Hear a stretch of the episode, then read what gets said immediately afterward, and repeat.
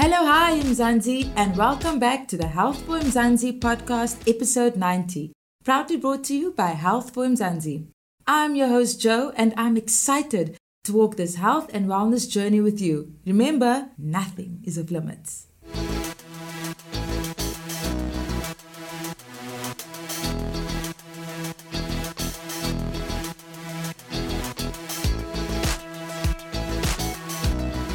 Mom, mother, ma, mama, mum.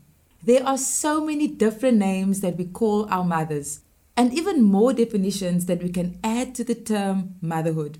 Today I will be chatting to Julie Mentor, who is the leader of Embrace, a national movement for supported and empowered motherhood in South Africa. Embrace is incubated within DG Murray Trust. Julie is passionate about building and supporting networks and safe spaces where mothers and mother supporters can gather and engage in honest, transformative conversations about motherhood in South Africa. I say, let's talk all things motherhood. Julie, how are you doing? So well, Joanne. Thanks so much for having me on today. Thank you for joining us. And I look so forward into unpacking all things motherhood. It's quite a layered term and it means so much to many different people. So I think, absolutely. Yeah. How can we define the term motherhood? I think motherhood is so beautifully nuanced and complex. It's the intersection of the bitter and the sweet, the vulnerable and the strong, brave and courageous. You know, I mean, if we're talking take about motherhood, I think it's the collective social identity of mothers. Um, and I think in South Africa, we think of like, are you a part of motherhood? You might have seen people wearing t shirts with, like, you know, I'm a member of the motherhood. And I think in South Africa, we have such a beautifully nuanced understanding of that term because motherhood comes to people in so many different ways. Yes. You know, so you have biological motherhood in the way that many of us would understand it. Then you have people who come to motherhood through adoption, through foster care, through the safety care of babies. And then you have this concept of social motherhood, you know, and we know that people mother their sisters' children, children in the community, mothers mothering each other, caring for each other, older mothers caring for younger mothers, even if there's no biological or family connection. Mm. And I think that is what makes motherhood so beautiful is that there is something relatable about this this burden that we carry this sort of caring for yeah. people for whom we feel responsible for whether they're biologically related to us or not. And i think it brings the nurturing and the strong the strength the brave all together. But it could look like many different things. I think the motherhood that i'm really excited about is the motherhood that is expansive enough for all of the definitions to fall under it. You know you don't want you know, mothers can be such a welcoming quote unquote club to yeah. be a part of. But often mothers can also be unintentionally unwelcoming to mothers who don't fit the same mold of mothering that they ascribe to. That's something that we also, as mothers, have the power to shift to say, you know, okay, so yes, I had my child biologically. You came to motherhood through adoption. You came to motherhood through caring for your brother's children or whatever it is, like we're all kind of going through this together. And so hopefully the term motherhood is inclusive enough for all of us, and it should be. Julie, like you just said now, you know, it's all these different avenues. And mm. I would mm. like to say that all these avenues are valid. What you mentioned about sometimes it can be seen as, you know, this burden to carry. I would like mm. to think of mm. it as a two edged sword, right? So then you mm-hmm. have, you know, the burden, but on the other end, the blessing as well, mm, the privilege, mm. exactly. Speaking of which, if you look at roles and responsibilities, what gets taken mm. up by mothers? I, I, mean, looking at my own mother, I'm not a mother yet, it's a mm, lot. Mm, but what roles and responsibilities gets taken up?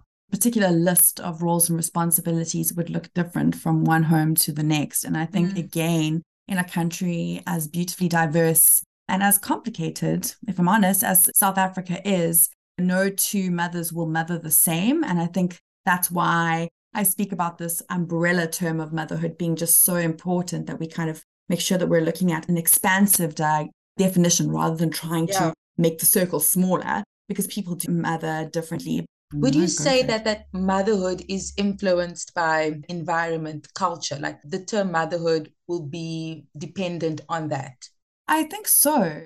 In one sense, if you look at mothers around the world, if you had to bring a collection of mothers around the world, there would be many experiences of motherhood that would be totally relatable, right? Yeah. If you've ever cared for a child, especially in those first five years or, you know, whatever the time period is, depending on your own family experience, you know what it's like not to sleep through the night. You know what it's like being anxious as you're kind of watching your child with an illness and wondering how serious it is and if you've done enough what it's like to kind of have to relinquish over the control mm. as they become more mobile and more independent and you're sort of celebrating that but also the fear is real i think those sort of experiences of motherhood are universal which mm-hmm. is why it's such a powerful community to be a part of because yeah. mothers can relate to other mothers regardless of you know whether they speak the same language Age, uh, whether they come race. from the same yeah. exact it transverses all of those kinds of things and creates this commonality that's really powerful in, in a time and age where you know it's so easy to become divisive over things.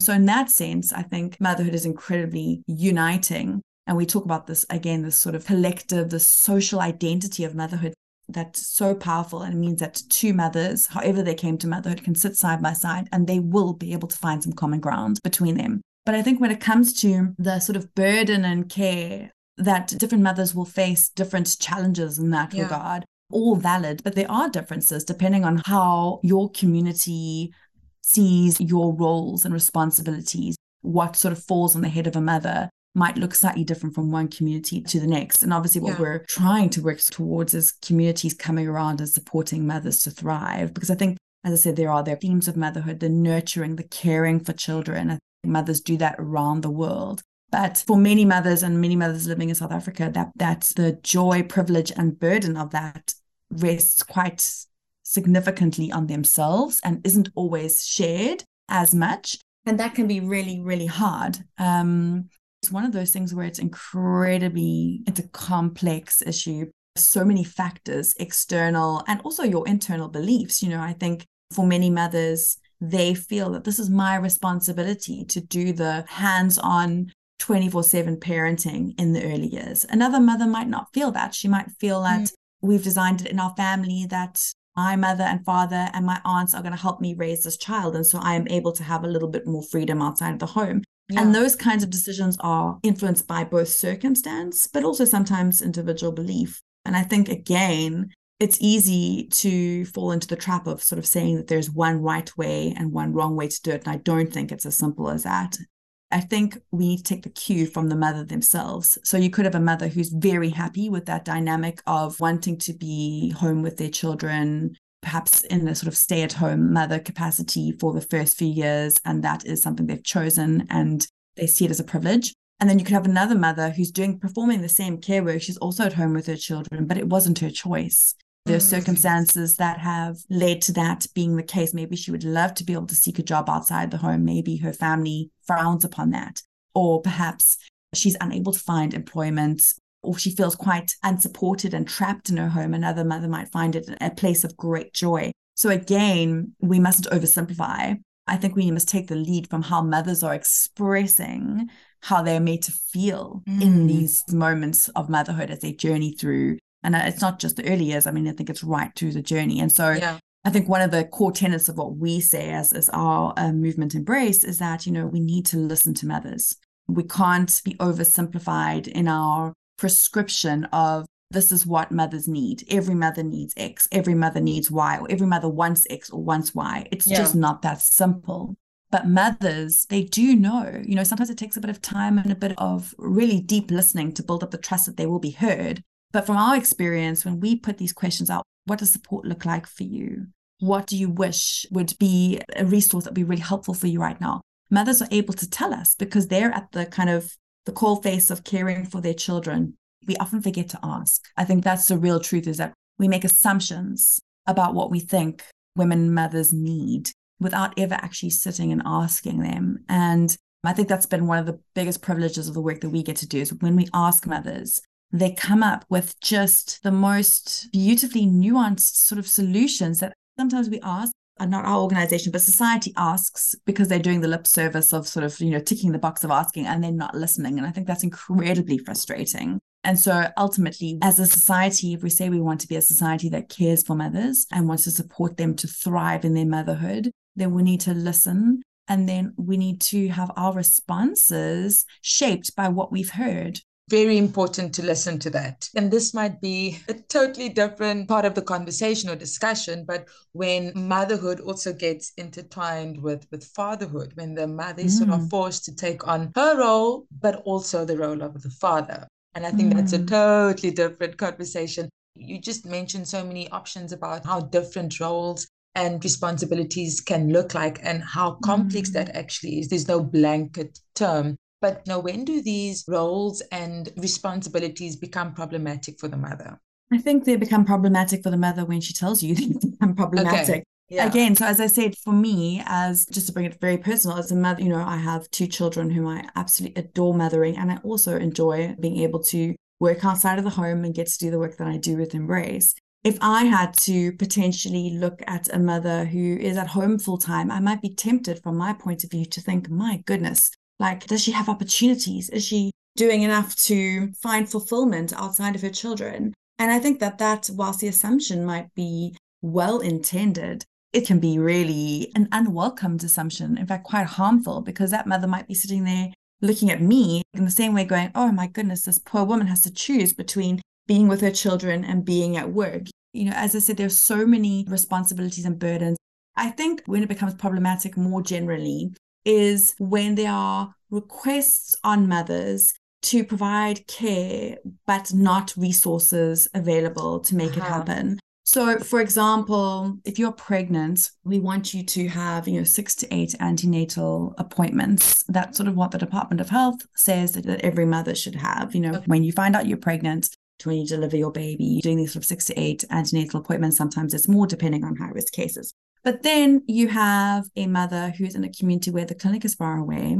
She is mm-hmm. unemployed. She does not have the financial resources in order to get to the clinic for all these appointments. And when she's able to come, she's then shamed. Why didn't you come earlier?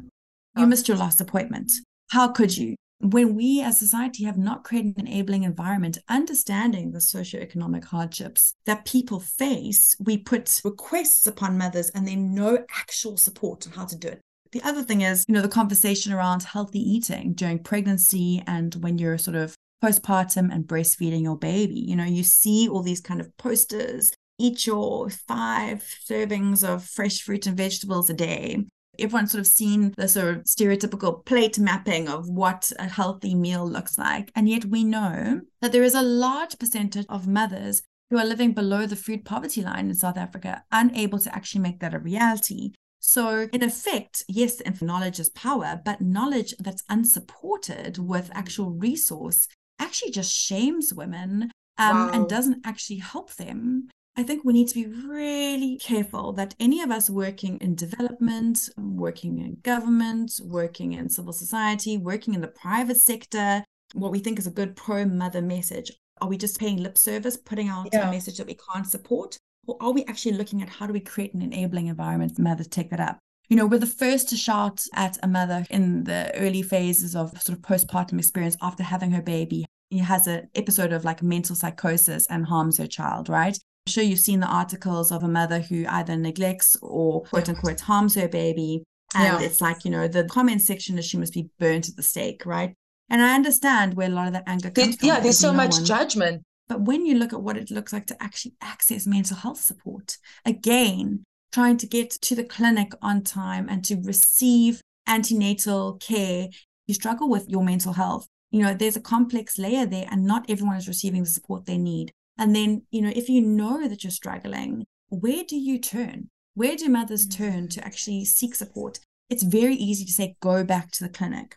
But let me paint a picture that I heard from a mother and not that long ago we were talking. You know, she was struggling. She knew she was having what she deemed to be postpartum depression. So feel like, you know, really those low feelings of struggling yeah. to be motivated after having her baby. But she also had a really traumatic birth experience where she was treated incredibly poorly by the healthcare providers who were meant to be care, sure. providing Supportive. care for her.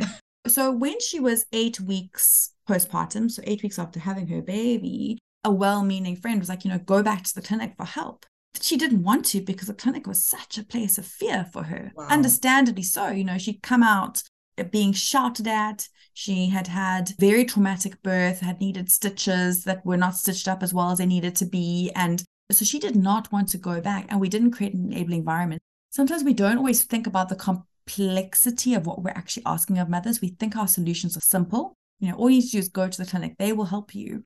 I'm not saying that that healthcare providers and healthcare facilities don't want to help. I really do believe they do. But I think that there's a lot of, again, not listening and lack of awareness around how important it is that mothers feel safe and secure and like they're able to trust people providing care for them. If we don't have that, then no matter how good your infrastructure of support is, mothers will not feel enabled to use it. There's a disconnect. And in some cases, there are actual real physical barriers, like trying to seek support when you've got a baby screaming at home or trying to decide do I use the last sort of 20 Rand that I have in my house for some food for our family or for the taxi fare to go yeah. and get the help I need. Yeah. And those are the trade off that mothers are making every single day that I think we'll need to be more sensitized to.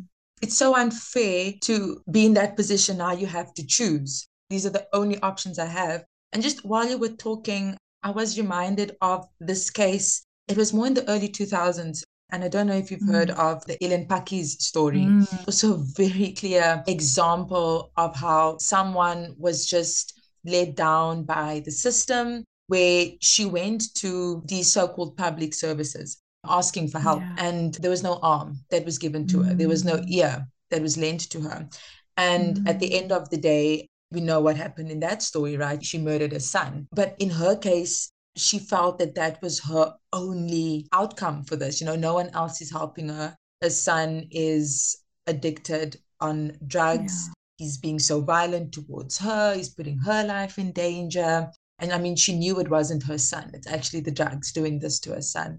Very sad story. But at the end of the day, I think there was also a sort of a judgment to this mother like how could you do this you you're such mm. a monster dating back i'm not saying what you did was right but looking at all the avenues she tried and also again seeing the disconnect between what is out there and so far mm. removed she cannot access mental care she cannot access help for her son she cannot access help for herself it feels like such an unfair story for some mm. and, and i think jan one of the other challenges is we need to be listening to mothers. But I also wonder as a society if we're really incentivized to do this.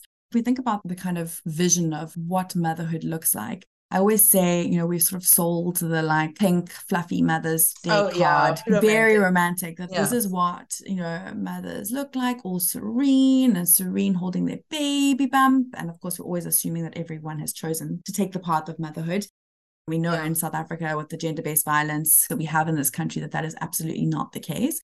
So you've got the serene woman, and then she kind of gives birth, and it's this beautiful baby, and she's smiling, and the baby immediately latches to the breast and no problems. And we have quite a, a strong sort of moral and moralistic sort of view of mothers and motherhood. You know, it's very serene and very beautiful. And I'm not saying again, but don't exist. But I think there is this other side that is complex and gritty because motherhood is a human experience and mm. humans are complex and gritty and messy. And I think it's easier if we see motherhood and we put motherhood in a box, it's easier to close our eyes to all the things that are outside of the box that that really do impact the human experience of motherhood. And again, you know, that's the marketing message that is sold to us. This is what beautiful motherhood is. And until we're willing to like break the sides down of the box and really have a look at it, we're going to struggle to be motivated to come up with the solutions that mothers actually need because we're just not willing to see it.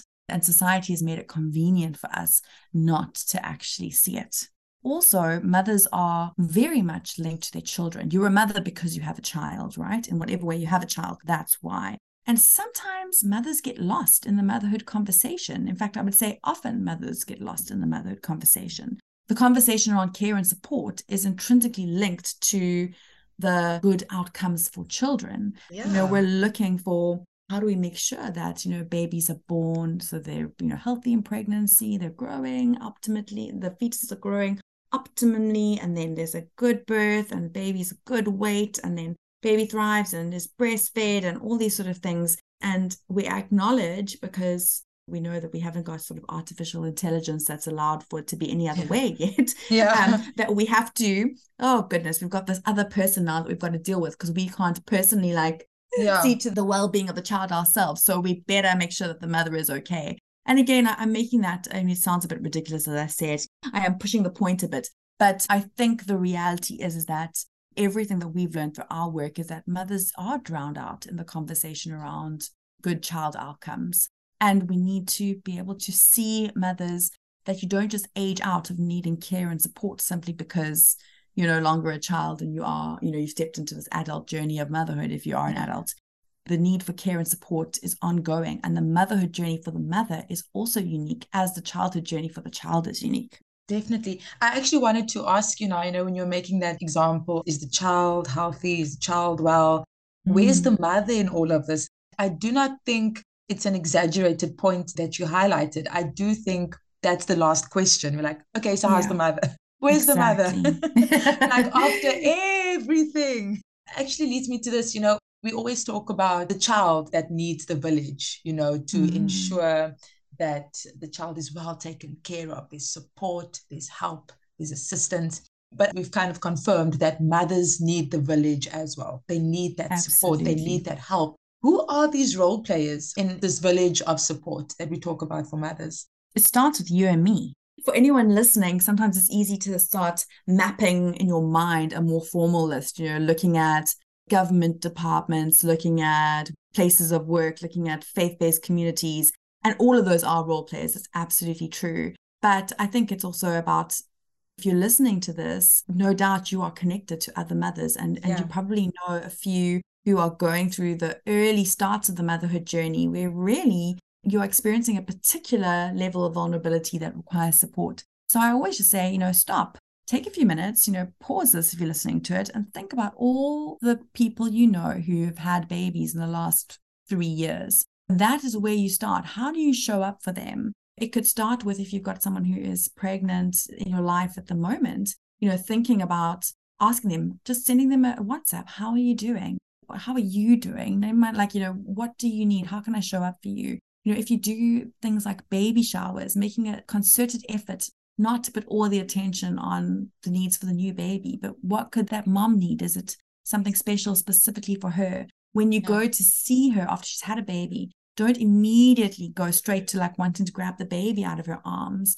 Ask her first, you know, congratulate her and yeah. ask her how she's doing.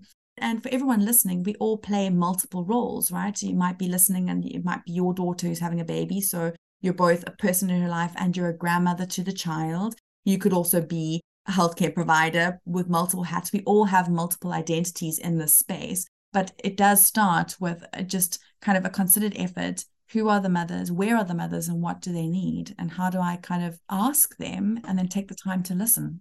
Thank you for joining this week's episode of the Health for Mzansi podcast. For more on our motherhood chat, check out healthformzansi.co.za.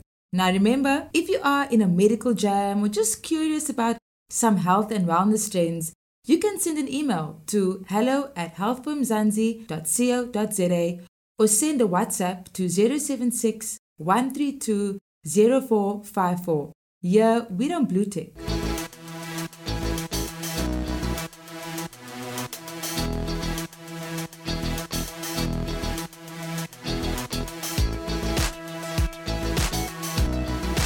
So there you have it, gals and guys. Just like Superman wears an S on his chest, I'm so sure mothers should wear an M on theirs. They are the cornerstones and champions of our families and communities. So let's embrace them.